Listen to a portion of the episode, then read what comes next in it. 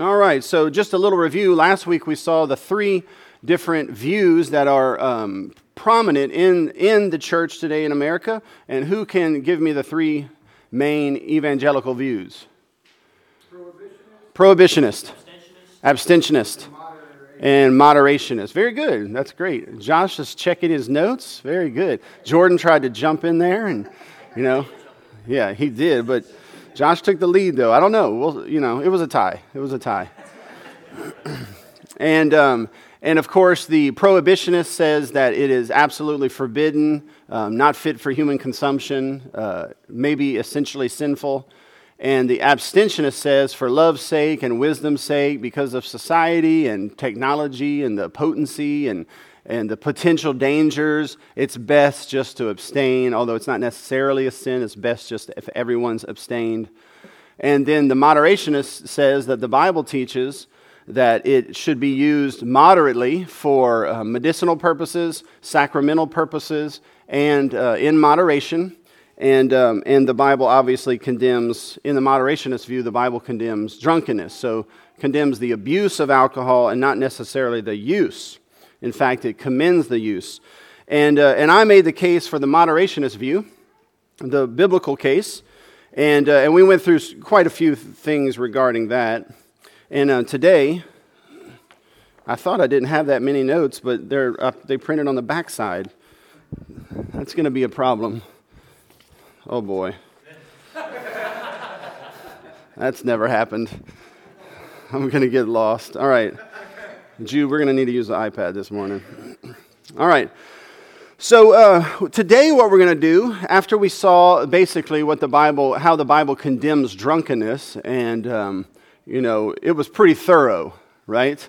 Uh, it, it, it, condemned drunkenness on, on many levels and for many reasons social ramifications, uh, ramifications and uh, damage to your vocation, to your witness, to your health, to the, to the name of God. I mean, we really, we really went into it, and I heard that no one had a beer at lunch uh, or dinner for the next four days, right?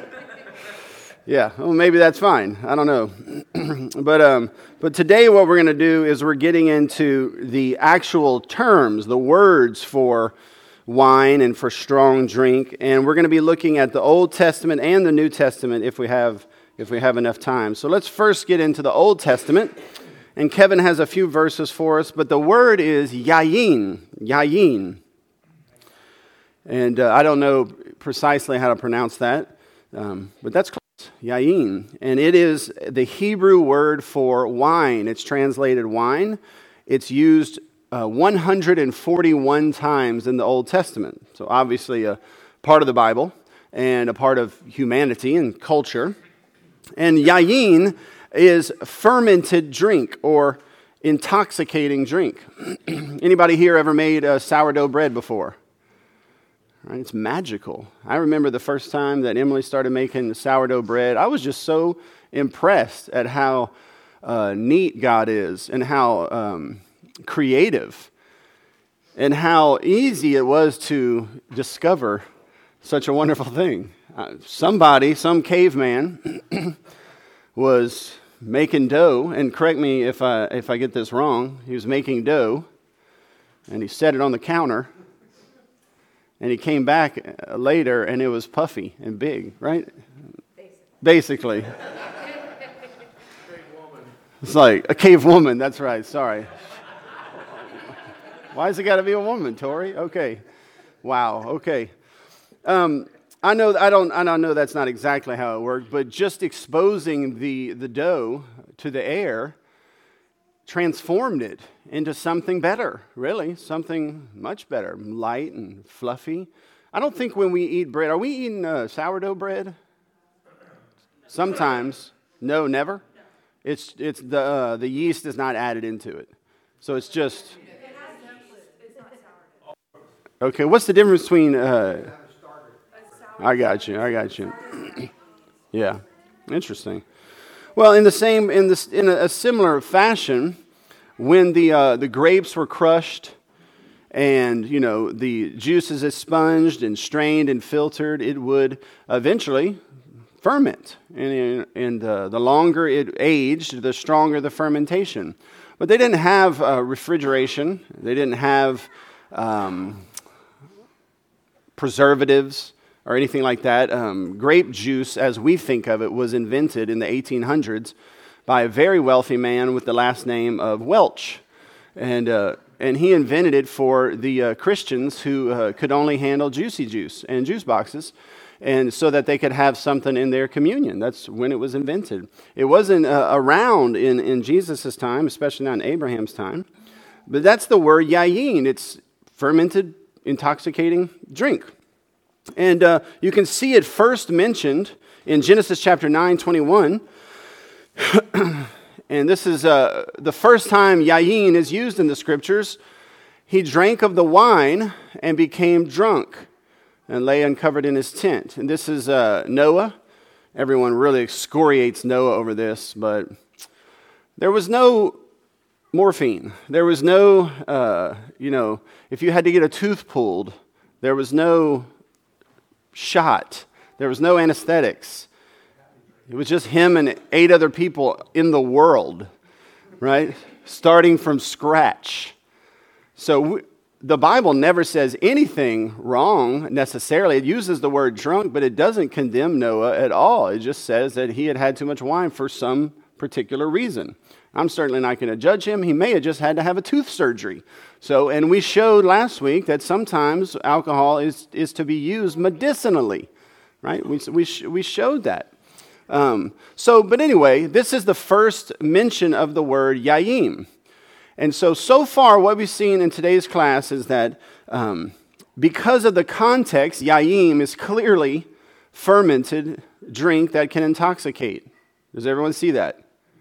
He did not get drunk off of Welch's. It's not possible.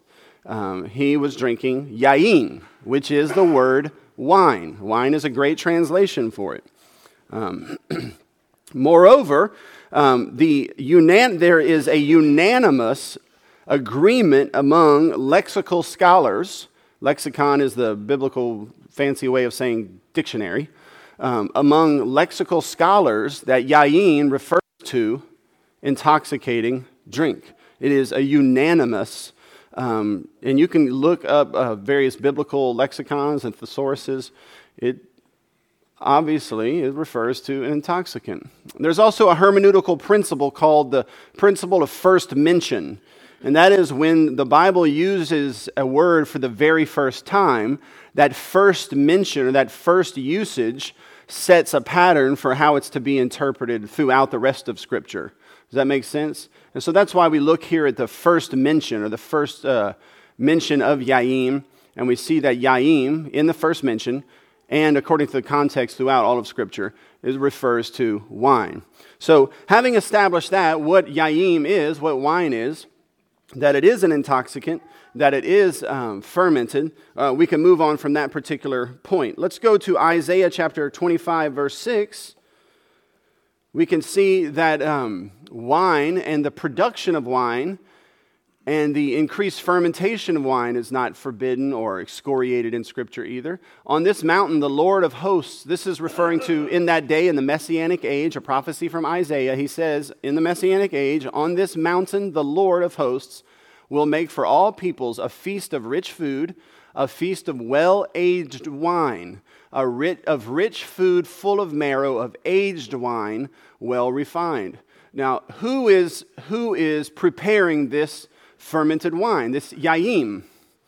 The Lord is preparing it. And, and what, what methods is He using to prepare it? He's using age. And, you know, that's why we have wine cellars, for it to be aged, because as it is aged, it increases in flavor, from what I know, and it increases in potency. And this here, we see the Lord doing it himself with Yaim.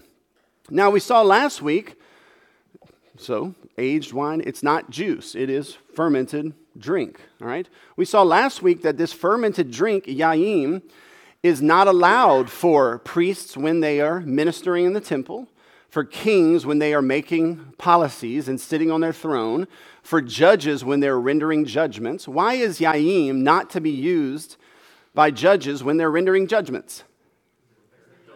Because, yes, because it's fermented and it dulls their senses.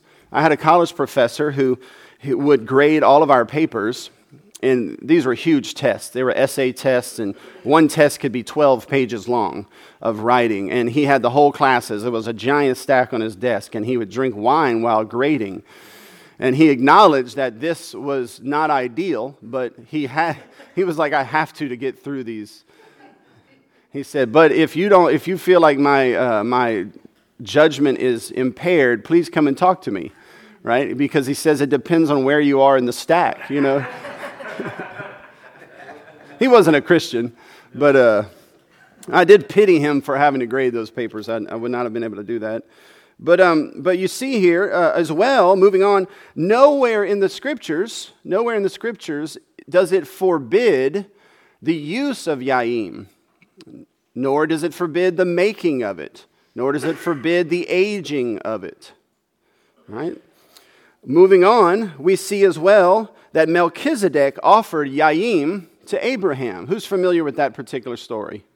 Anyone? Melchizedek, a priest of the Most High God in a sacramental service, offers to Abraham as a gift, along with a divine blessing, Yaim.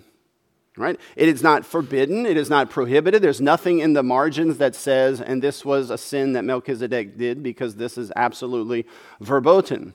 It doesn't say that. Many people even believe that Melchizedek is a, a pre incarnate Christ. He's certainly a type of Christ. So we have a type of Christ offering as a sacramental gift Yaim. And what is Yaim? It is fermented aged wine.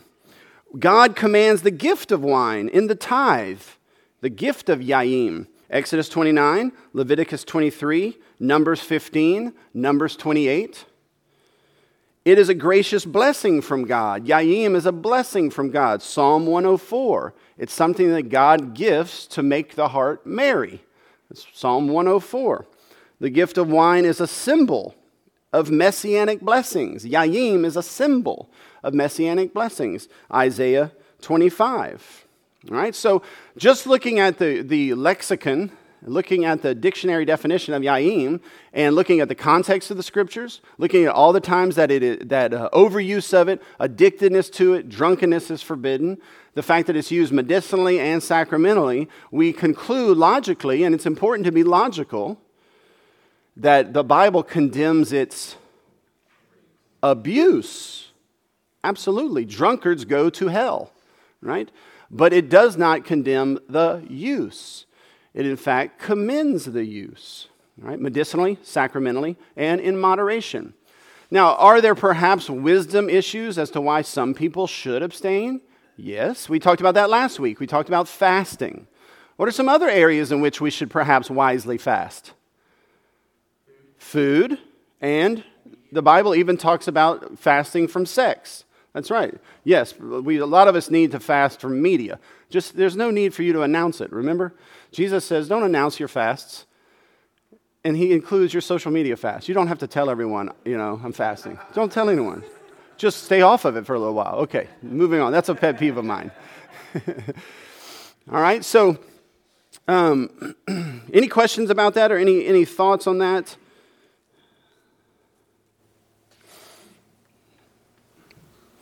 I did notice uh, how many Facebook posts were made in preparation for Thanksgiving, uh, reminding Christians that eating a lot at Thanksgiving is not gluttony. Um, yeah, we're so brave. so brave. Gluttony is not overeating. Gluttony is when you worship food in your heart. Yeah, it's also overeating. Yeah, I mean, every glutton puts a lot of food in their mouth, right? And their heart is not pure, okay, right? Gluttony is when you are trusting in food as God. No, gluttony is when you eat too much, all right? And drunkenness is when you drink too much. This is not complicated, all right? And fornication is when you have sex and you're not married. And adultery is when you have sex and you are married to a different person. All right? So these are not difficult, and the Bible compares all of these particular things. Does the Bible forbid eating food? No.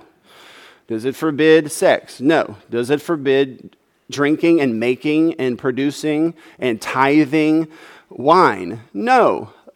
But it does forbid the abuse of it. Amen. Some people are not mature enough for it. That's why we don't give sex to children right? They're not mature enough for it. And that's also why we don't give them alcohol. They're not mature enough for it. And some grown ups aren't mature enough for it either. And, uh, and that doesn't mean that the whole uh, community has to be on juicy juice, um, but it does mean that person has to be on juicy juice because they're not mature. They're juice box uh, maturity level. And, and if anyone in this church has a problem with drunkenness, the elders of the church will demand that you go back to juicy juice you will be cut off for a season of time. I think that's, that works, right? That's easy. That's easy. And, uh, and we'll start doing that with gluttony too soon. All right? Uh? Uh? Oh no, he done did it. Okay. One is called gourmet. He worships food to the extent that he even seeks it out. But that other French word is gourmand. Eat too much. How do you say it? Bru- Bruma? Gruma? Yeah. All right, moving on to the next word. There's another word for uh, alcohol in the Old Testament, not yayin, but shakar, shakar. And that is not wine. It's often translated strong drink. And one of the reasons we know it's not wine is because it's oftentimes listed right alongside of yayin. So you see yayin. What is yayin? It's wine. It's fermented grape juice. Grapes crushed, exposed to air, aged over time, fermented. That's yayin. But oftentimes, like yayin is listed right next to shekar. Shekar is referring to the fermentation, the fermented juice of other things barley, apples, peaches, um, it might be closer to what we think of as bourbon or moonshine or something like that. And I'm not a scientist, I don't know too much about this stuff, but it's not wine. And the Bible um, does, just as it does with Yaim, it offers quite a bit of warnings. Quite a bit of warnings. It's powerful. The gifts of God are powerful, like fire, right? Like a war horse, like a cannon. Not everyone's ready to use it, right? It's like reform theology. Sometimes uh, young men get the uh, machine gun of reform theology and start mowing down everybody. And they're like an Apache helicopter. It's like, hey, that's, that, that gun's too strong for you. You need just just chill for a little while. Just chill for a little while. Um, but the same thing goes with uh. Shekar is very strong. And, and the Bible actually has quite a bit of, of warnings about shikar. Shikar is oftentimes mentioned alongside of brawling, uh, bar fights, uh, contentious church fights, husband and wife screaming and throwing plates. That very often goes along with shikar, right? A, a violent, blow up, strife, contentious fight is very often associated with shikar. Um, and it's often condemned. Um, but in Numbers 28 7, its drink offering shall be a quarter of a hin for each lamb. In the holy place you shall pour out a drink offering of strong drink, shakar, to the Lord. It is commanded to be used sacramentally in worship of the Lord. So, in order for them to have strong drink to offer to the Lord, what is necessary? They have to make it. And they made it. They made it and they tithed of it and they offered sacrifices in the temple. Now, when offering up these drink offerings, the priests weren't supposed to be drinking it, but they were to offer it up to the Lord. As you can see, the Bible is not condemning the use of it or the making of it. Um, it doesn't condemn the drinking of it, but it does, most certainly in the most vehement fashion, condemn the the abuse of it. The abuse of it. Deuteronomy chapter 14, verse 22 through 26, God commands, or at least um, encourages the, us to buy it.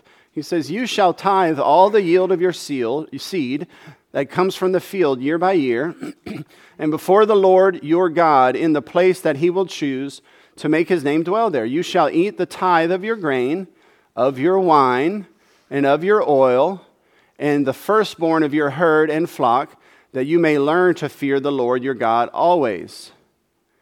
And if the way is too long for you, so that you are not able to carry the tithe when the Lord your God blesses you, because the place is too far from you, which the Lord your God chooses to set his name there, then you shall turn it into money and bind up the money in your hand and go to the place that the Lord your God chooses. And spend the money for whatever you desire oxen or sheep or yaim or shakar. Does everyone see that? whatever your appetite craves. And you shall eat there before the Lord your God and rejoice, you and your household. It's very clear. Very clear. Now, um, many of us grew up um, with certain traditions, right? And traditions are good and traditions are powerful. And we want to preserve good traditions, right? but tradition is not the Lord of our conscience. It's very important that your conscience be governed by the Word of God and reason. Okay? Um, so, we, uh, many of us have had bad experiences in our life with drunkards and uh, the misuse of shakar, leading to brawling and fighting and contention and abuse. I mean, we all know stories of abusive fathers or abusive mothers who abuse shakar, right? But our, our conscience is not to be lorded or guided or governed ultimately by our own personal experiences, right? Um, many of us came out of very sinful backgrounds. Some of us came out of apostate churches. Some of us came out of um, faux religion, right? Um, if we raised hands, we could go around the room and see all the bad experiences that we all had and all the false traditions that we once had. But traditions and experiences, though they're a part of who we are, they are not to be the uh, law that we align our consciences to. And, and we have to make sure that we don't think we're wiser or more holy than God. We have to make sure it is absolutely essential that you align your conscience with the Word of God, period. You have to work on that. It's not something that happens overnight. When you become a Christian, you come into this, to this church with a conscience that's developed part by tradition, part by experience, part by your own common sense, and part by the Bible. And you have to work over time to make sure your conscience is exactly the same as the Bible. You have to work on that. You, you understand what I mean? Otherwise, you're prone to um, your conscience being twisted by other traditions and other experiences. You don't want to be tossed to and fro by every wind of doctrine. Okay? Um, and so it's very important to see this clearly and to see that God forbids the abuse, but he commends, or at least offers, the use. Use. Right? Now, there's another word, asis, and, uh, and asis may, there, there is not actually agreement on asis. Asis may refer to juice right after it's crushed. So it's like new wine right there in the very beginning, before it is allowed to age at all. Um, and, uh, and, and the Bible, though, says that too is a blessing from God in Joel 3 and Amos 9. Uh, but then it also says that this too, you can, you can get drunk off of, I guess, light yaim or light wine. Um, uh, Joel chapter 1, verse 5, and Isaiah chapter 49. So, just saying with the three terms that the Bible uses for alcoholic beverages, yaim, shekar, and asis, in the Old Testament, we see don't abuse it, but it's okay to use it. All right, let's move to the New Testament. Moving to the New Testament. Now, the New Testament word for wine is oinos. Oinos. It's used 39 times. and this is the equivalent, oinos is the equivalent to yaim. If you got the Greek translation of the, of the Old Testament, you would see yaim is translated oinos whenever it is used.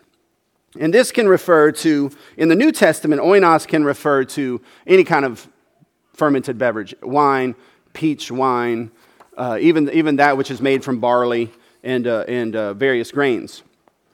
It's fermented, according to all uh, biblical dictionaries, it's fermented intoxicant. And, um, and it's also clearly from the context a fermented drink.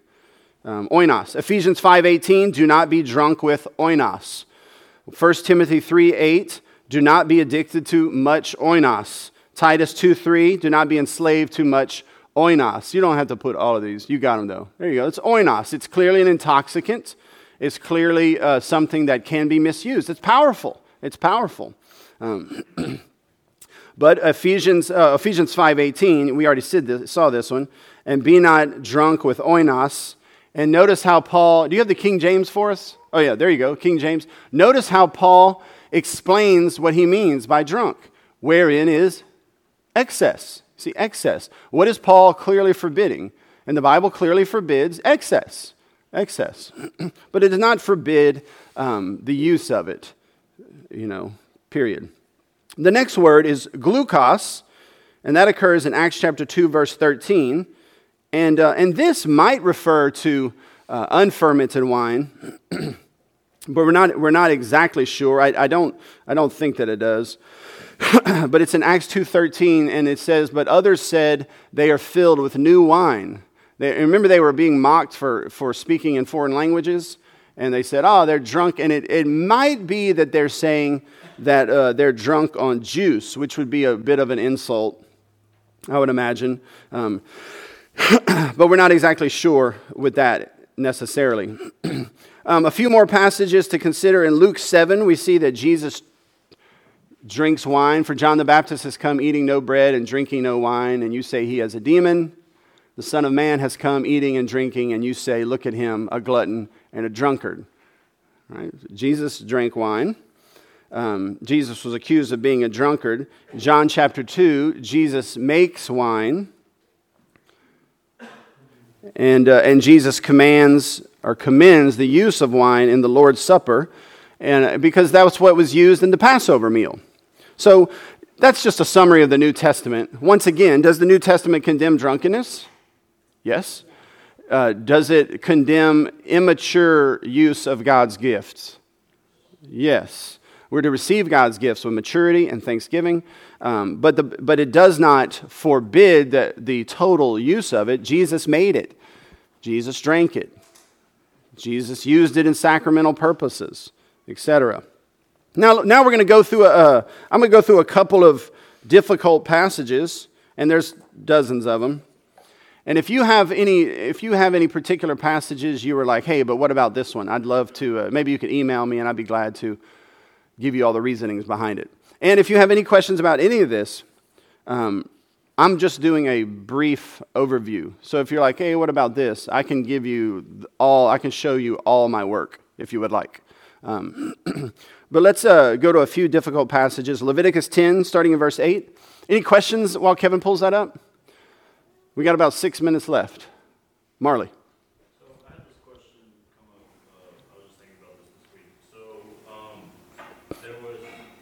Brought this up earlier, I think it's in Proverbs thirty-one, the, um, like, king, kings must not, like, like, drink too much wine because they need to. When, yeah, uh, kings and judges, ministers, I mean, and this applies um, as well to anyone who is driving heavy equipment, doing something of importance. You should not be uh, drinking while you're doing that important thing. Does that make sense?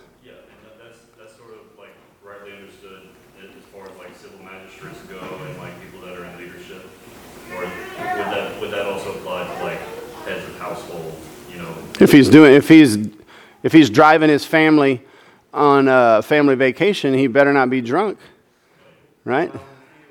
Or if he's spanking his kid, he better not be drunk, right? If he's doing something, if he's doing something, but um, you, if if you're thinking, does this mean that everyone who's in a leadership position can't drink? Period. Um, no, that's not what it means. Um, we see many examples of this, including Jesus um, who's our high priest. But I'll show you, when I show you this passage, I think it's going to really help you with this particular issue. And the Lord spoke to Aaron, saying, Drink no wine or strong drink, you or your sons with you, when you go into the tent of meeting. You see, that's whenever the priests and the kings and the judges and, and whatnot are, are given uh, these rules, it's when they are operating, when they're offering sacrifices. I mean, it's like our rules that just says it like on a lawnmower or whatever, you know, or on a backhoe. Do not operate if you're on drugs if you're on heavy prescription medic- narcotics, if you are uh, not in your normal state of mind, you don't want to run a crane. Right? And that's the same symbol. You don't want to walk into the tent of meeting with the, with the flame of God's holy Shekinah fire, offering up sacrifices. Uh, that's what Nadab and Abihu did. They, if you study the context, they were drinking and they were offering up strange fire, and they got destroyed for it. They're handling heavy, um, heavy equipment while drunk. Don't, don't do that for sure. You see, but when you go into the tent of meeting, lest you die, it shall be a statute forever throughout your generations. And this is a difficult passage because oftentimes people see that. You were distinguished between the holy and the common, between the unclean and the clean. And they say, aha, you see, Aaron and his, and his uh, descendants weren't supposed to drink. But no, this is talking about when they're offering ministerial sacrifices. There's several other passages in the scriptures which say this precise same thing. Not to mention, we saw that Jesus, our high priest, drank, and so did Melchizedek, offering it, etc., etc. Now, when did Jesus not drink? When he was going to go into, uh, well, we don't know about that, but probably I would imagine no. Um, but when he went into the true temple, which was at his death, remember what he said? He said, I will not drink of this until I'm with you in the kingdom. He had work to do. And he took his blood and offered it up into the Holy of Holies in the temple as our high priest, and he was not drinking. That's part of the, the symbolism here. Why on the cross of Christ did he refuse the vinegar? Because he wasn't drinking. Vinegar is a type of, a type of wine, right? It was for medicinal purposes. He refused that because he was engaged in his high priestly ministry. See what I mean?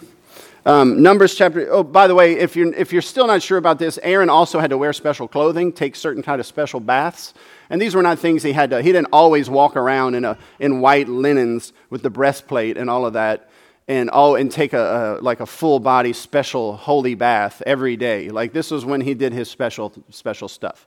All right? Uh, Numbers chapter 6 through 2 through 6 we have here another peculiar vow called the Nazarite vow, which is what I believe Jesus is taking when he is going in uh, to see the Father. Speak to the people of Israel and say to them, when either a man or a woman makes a special vow, the vow of a Nazarite, to separate himself to the Lord, he shall separate himself from wine and strong drink. Yayin and Shakar, he shall drink no vinegar made from wine or strong drink, and shall not drink any juice of grapes or eat grapes, fried or fresh or dried. All the days of his separation he shall eat nothing that is produced by the grapevine, not even the seeds or the skins. And this was a Nazarite vow. Uh, some people use this to say, you see, we shouldn't drink, but this is a temporary vow, and it also forbids cut, uh, cutting your hair. It also forbids eating grapes or anything that produced on the vine, fermented or not fermented. And uh, it was a special, um, seasonal, peculiar vow that could be taken. Um, Samson was a Nazarite his entire life, which was a peculiar calling that he had, and that's why he had the long hair and he didn't eat grapes and all that stuff. He also couldn't drink. There's a, there's a bunch of other uh, passages. Let's, let's end with this one Proverbs chapter 20, verse 1. Yes, yes, wine is a mocker, strong drink a brawler. Yayin, Shakar, and whoever is led astray by it is not wise. What is this warning us against? Being led astray. That's right, being led astray. It's not forbidding the use, it's forbidding the abuse. Right? And if you're not mature enough for it, don't do it. Right? Stay away, please. Right? but if you do receive this very strong and powerful gift from the Lord, um, make sure you do it with thanksgiving and with moderation. The same with food. The same with food.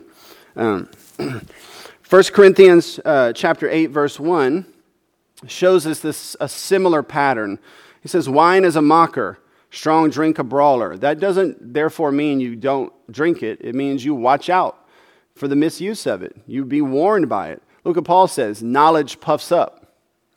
I literally heard a pastor preach this one time. He's like, This is why y'all don't need to be just studying and reading theology books and getting all, learning all that stuff, because it's just going to make you proud. No, that's not what this means. It's warning you about the potential dangers of something very powerful. Knowledge can puff up, but we don't therefore conclude that we are to stay ignorant.